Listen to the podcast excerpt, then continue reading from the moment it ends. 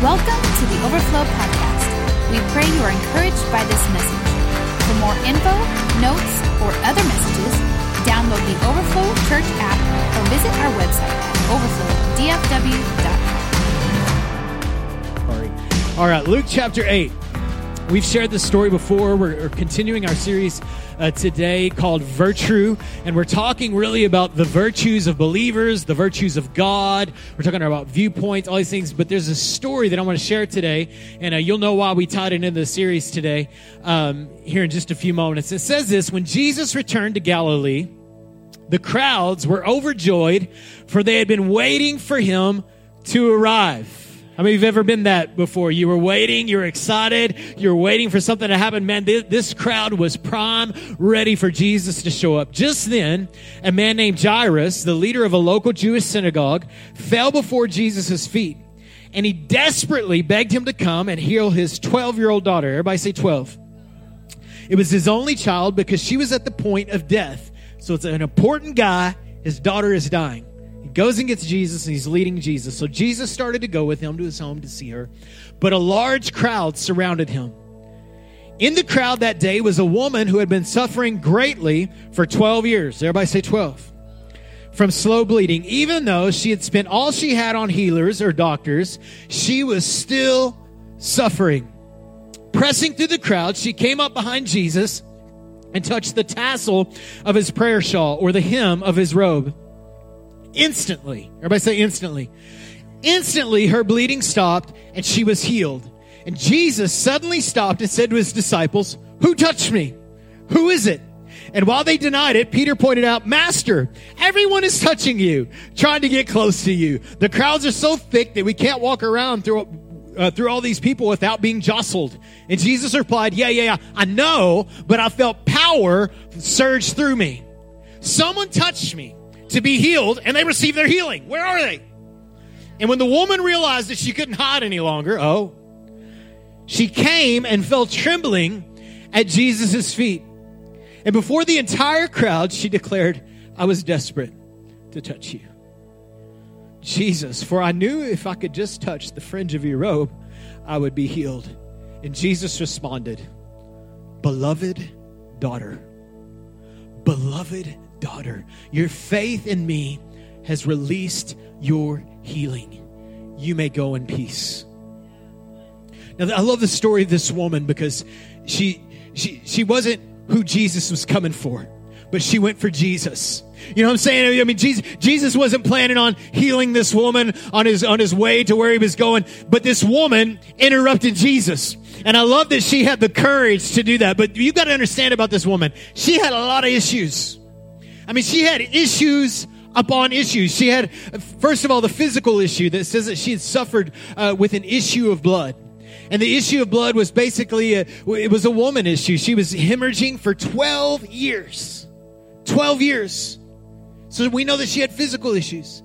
The next thing that we know is, is that she had financial issues. It said that she was broke because of these issues. She had spent all her money on doctors. She went to this doctor and that doctor. She got this report and that report. She wasted all her money on uh, this translation said healers.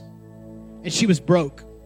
And the third thing that we know about this woman is that she had mental and emotional issues. Now, the scripture doesn't say this, but we can assume that because she had been in this condition for 12 years, an unclean condition according uh, to the Mosaic law, she was a woman that could not go to worship.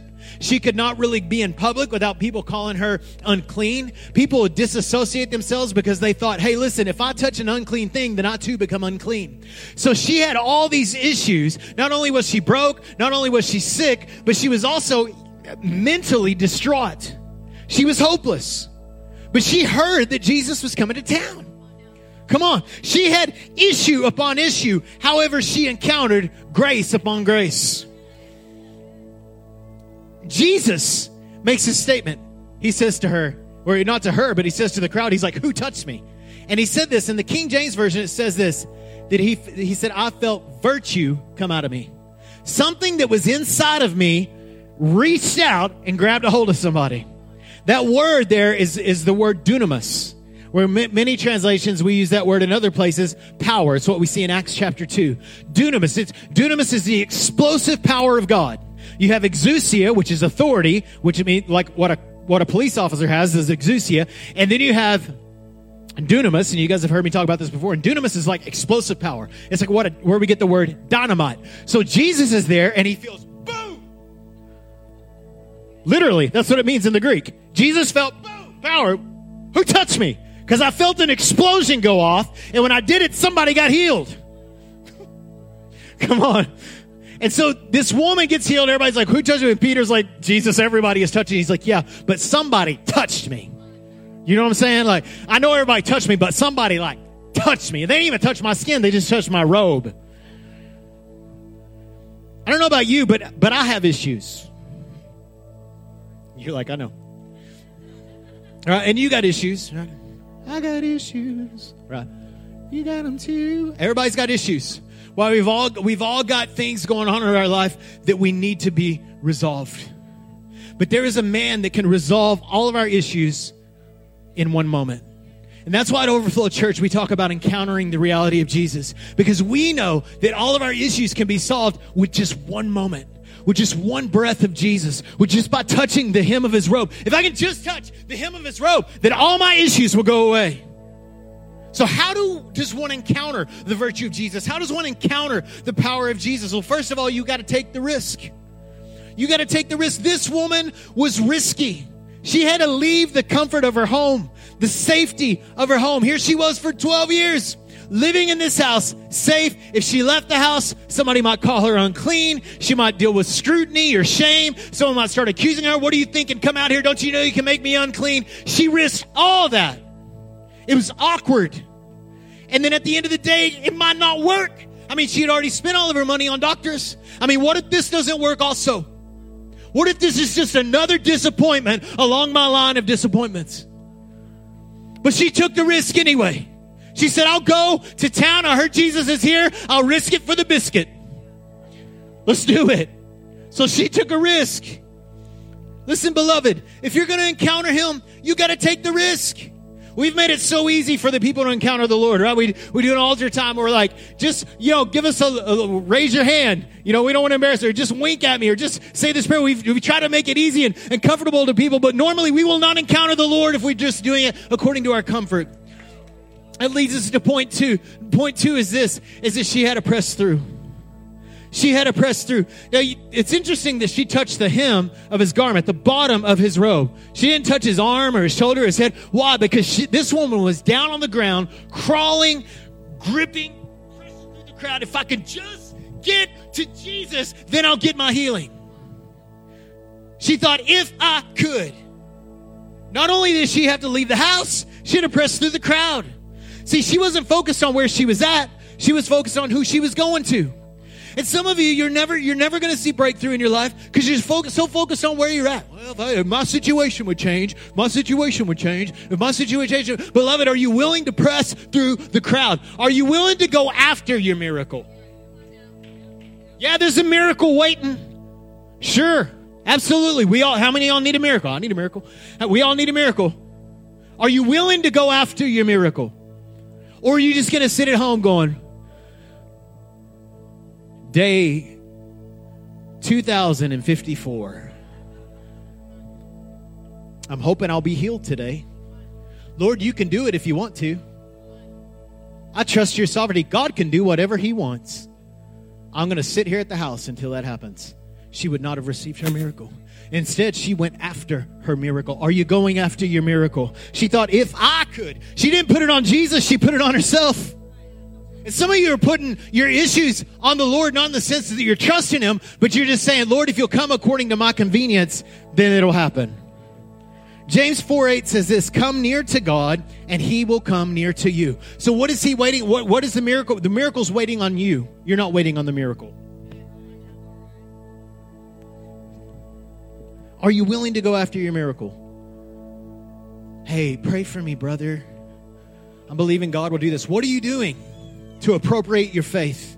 Because really, when we talk about going after a miracle, that's what we're talking about. We're talking about faith. So she wasn't really trusting God's quote unquote sovereignty or what God wanted to do. He could do whatever. I mean, it sounds so spiritual when we say that, but really what we're doing is we're expressing doubt. Well, if God wants to do it, He'll do it. He'll do it. God's like, I want to do it. Will you come find me in the crowd? Will you leave the house? Will you get out of your comfort? Will you risk it? Will you come on in? Will you come? Beloved, we don't touch Jesus with our hands. And this one, everybody is touching Jesus with their hands. We touch Jesus with our faith. That's how we touch Jesus. Adam Clarke's commentary says it this way faith alone attracts and receives the energetic influence of God at all times. So good. Faith alone attracts and receives, attracts and receives the energetic influence of God at all times. God wants your faith. Are you putting your faith on display? What does your faith look like? Well, I'm just sitting around praying about it. Awesome. Do that too. What else are you doing? You're, are you trusting in the condition, the circumstances, or are you trusting Jesus? Because when we talk about faith, that's really what we're talking about. We're talking about trust. Simple trust. Tis so sweet to trust in Jesus. Just take him at his word. Just to rest upon his promises. Just to know, thus saith the Lord. Lord, I believe that I'm healed. I'm going after it. I believe in your freedom. I'm going after it. I believe for the breaking of addiction in my life. I'm going after it. So, number one, take the risk. Number two, press through in faith. Number three, come clean. Come clean. Now, when I say come clean, I'm not, I'm not saying that you, you know, stand up in the church and go, oh, it's done all these sins. However, it does say in 1 John chapter 1 verse 9 that if we confess our sins, he is faithful and just to forgive us of our sins and cleanse us of all unrighteousness. All of it. If you'll confess. So we do need to confess in that sense. We do need to come clean to Jesus in that sense. But listen, by what I mean by come clean is I mean this is that you're saying, yeah, Jesus, it's me. Here I am. I'm coming to you fully, unashamed, believing that what you did is enough. And here was a woman that had to choose to go out of hiding, even though she had received her miracle, she hadn't come clean yet. And Jesus wanted to know who she was. And he wasn't like, Who touched me? I can't believe that someone received a miracle today. Can you believe that? They didn't even ask me to pray for them.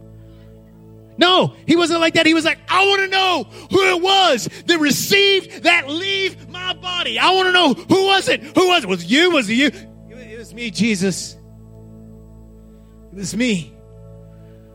Listen, you may be asking God to reveal himself to you. However, he may be asking you to reveal yourself to him.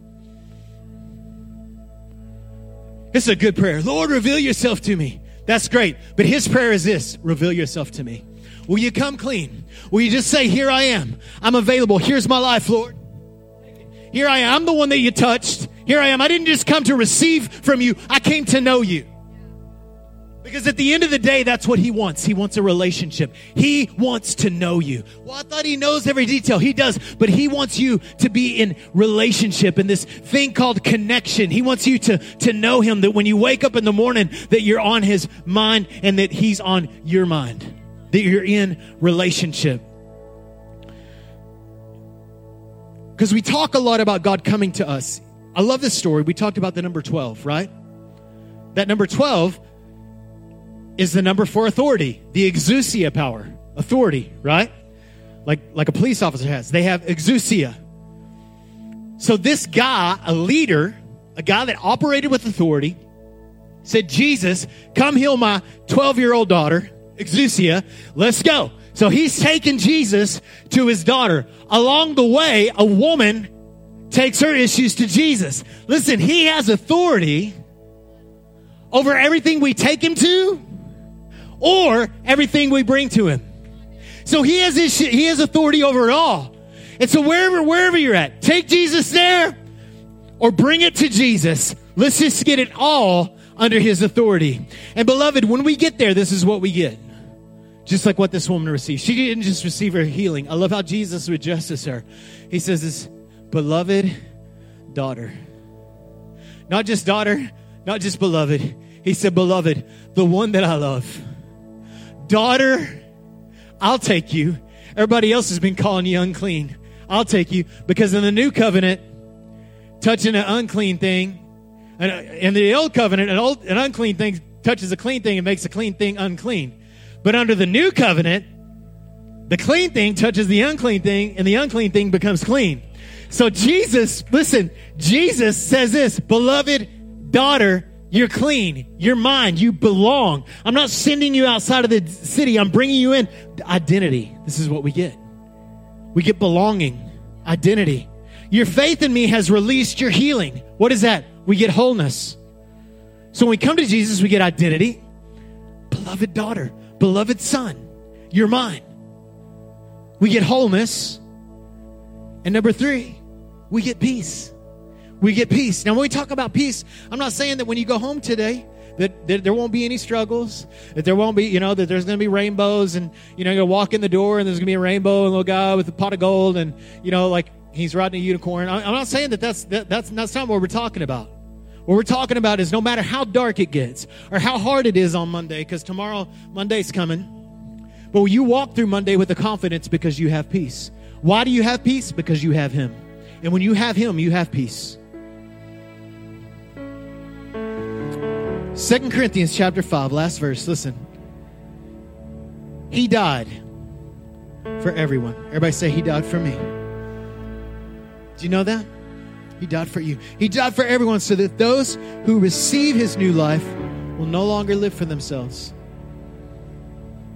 Instead, they will live for Christ, who died and was raised for them. So we've stopped evaluating others from a human point of view. At one time, we thought of Christ merely from a human point of view. How differently we know him now. How differently we know him now. I think this woman had known Jesus as a healer for a long time. But at that moment when Jesus said, Will you come clean? She says, I know you in a different way now. Because now I'm identifying myself with you.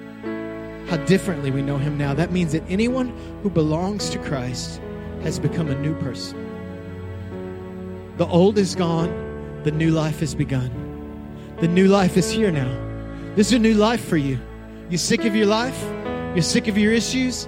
There's a life for you. I'm going to ask the ministry team to come forward. There is a life for you today. But it will, listen, beloved, it will not be attained in the convenience of your own house. Not saying that you can't commit to the Lord, but listen, eventually you're going to need to leave your comfort. Eventually, you're going to need to press through the crowd and express some faith. But more importantly, is this you just need to come clean. You just need to come to Jesus and say, you know what? Here I am. The one that you touched. And some of you, the Lord touched you today. Didn't He? Maybe He touched you during worship or when somebody got baptized. But that's not enough. I'm glad that the Lord touched you, but He doesn't want to just touch you today. He wants to know you, He wants to be in relationship with you.